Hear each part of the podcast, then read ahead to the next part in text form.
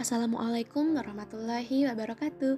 Hai hello listeners, welcome back to Anses Unspoken Voice. Kali ini aku bakal membahas mengenai penyuluhan narkoba. Apa sih itu? Yuk mari dengar pembahasannya.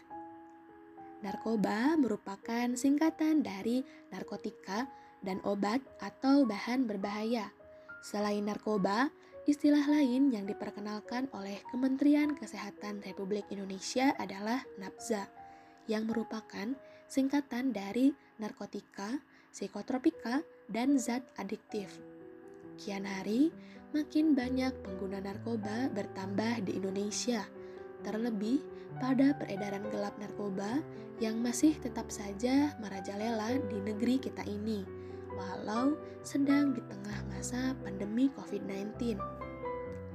Salah satu yang menjadi upaya untuk memerangi narkoba menurut Anjan Pramuka Putra ialah penyuluh narkoba. Seperti kata beliau, penyuluh itu garda terdepan BNN dalam upaya penyampaian informasi dan edukasi tentang pencegahan dan pemberantasan penyalahgunaan dan peredaran gelap narkoba. Lalu, penyuluhan narkoba itu apa sih? Penyuluhan narkoba adalah sebuah upaya secara sadar dan berencana yang dilakukan untuk memperbaiki perilaku manusia sesuai dengan prinsip-prinsip pendidikan, yakni pada tingkat sebelum seseorang menggunakan narkoba, agar mampu menghindar dari penyalahgunaannya.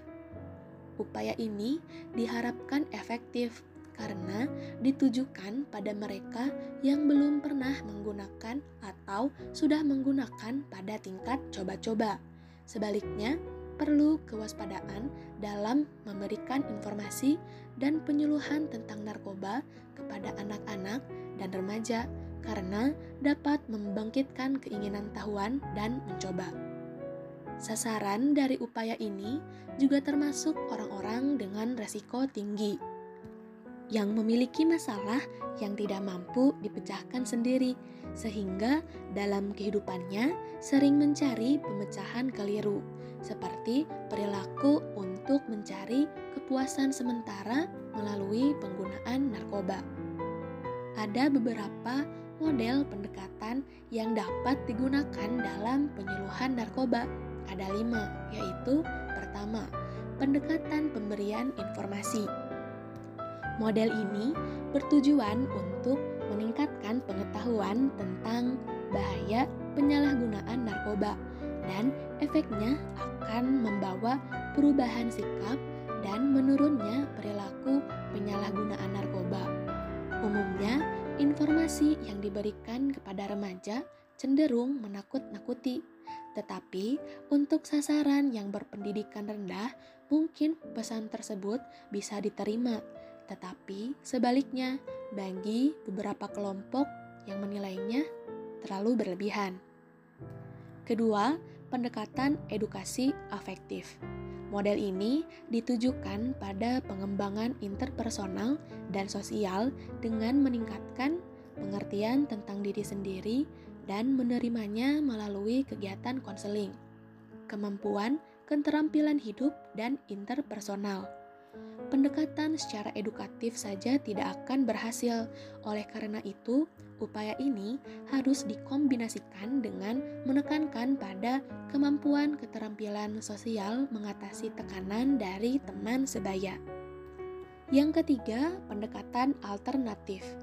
Model ini bertujuan menjalin kerjasama dalam tim dan meningkatkan kerjasama dan peningkatan rasa percaya diri melalui berbagai kegiatan seperti relaksasi, meditasi, olahraga, dan pendidikan keterampilan.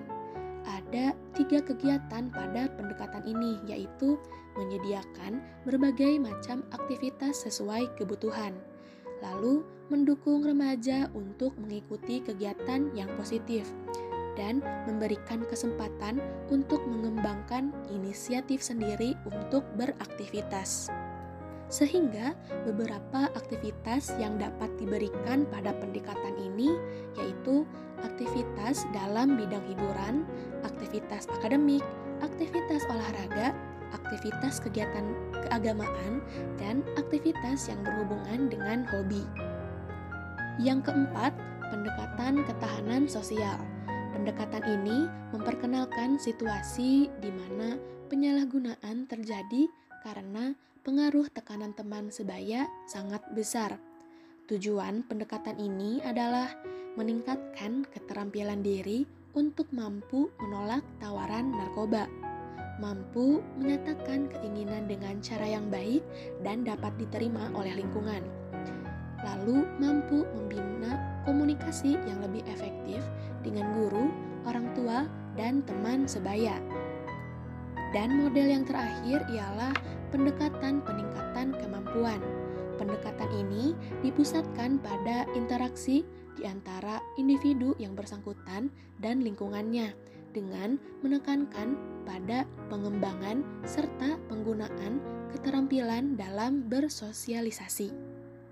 Tujuannya adalah mengajarkan individu untuk mengetahui bagaimana mengendalikan masalahnya secara sistematik dalam situasi tertentu, lalu mengajarkan strategi untuk mengatasi stres dan kecemasan dan mengembangkan keterampilan asertif, yaitu menyatakan dengan tegas, baik verbal maupun nonverbal. Setelah kalian sedikitnya paham mengenai penyuluhan narkoba, aku bakal membahas mengenai hal yang telah aku sebutkan di atas. Jika peredaran gelap narkoba di situasi pandemi ini makin merajalela karena dimanfaatkan oleh pengedar, pengedar untuk mengedarkannya kepada masyarakat. Selain itu, faktor dari pandemi ini juga mempengaruhi tingkat stres dan depresi yang dialami oleh masyarakat. Maka dari itu, harus terdapat kerjasama antara pemerintah, BNN, kepolisian, atau pihak yang terkait, bahkan masyarakatnya sendiri untuk mampu membantu memberantas narkoba di Indonesia. Dan harus ekstra hati-hati untuk tetap memantau ke berbagai daerah yang patut dicurigai sebagai tempat peredaran narkoba. Karena mengingat letak geografis Indonesia yang memiliki banyak pulau dan menjadi sasaran empuk untuk dilakukannya peredaran narkoba oleh pengedar. Karena jika peran pihak terkait, apalagi peran penyuluh narkoba, juga peran masyarakat saling bekerja sama, terlebih peran keluarga akan mencegah pengedaran dan penyalahgunaan akibat narkoba. Karena keluarga merupakan harapan setiap anggota bisa saling peduli satu sama lain. Dan sekian episode mengenai penyuluhan narkoba ini. Mohon maaf bila ada kesalahan, semoga bermanfaat. Wassalamualaikum warahmatullahi wabarakatuh.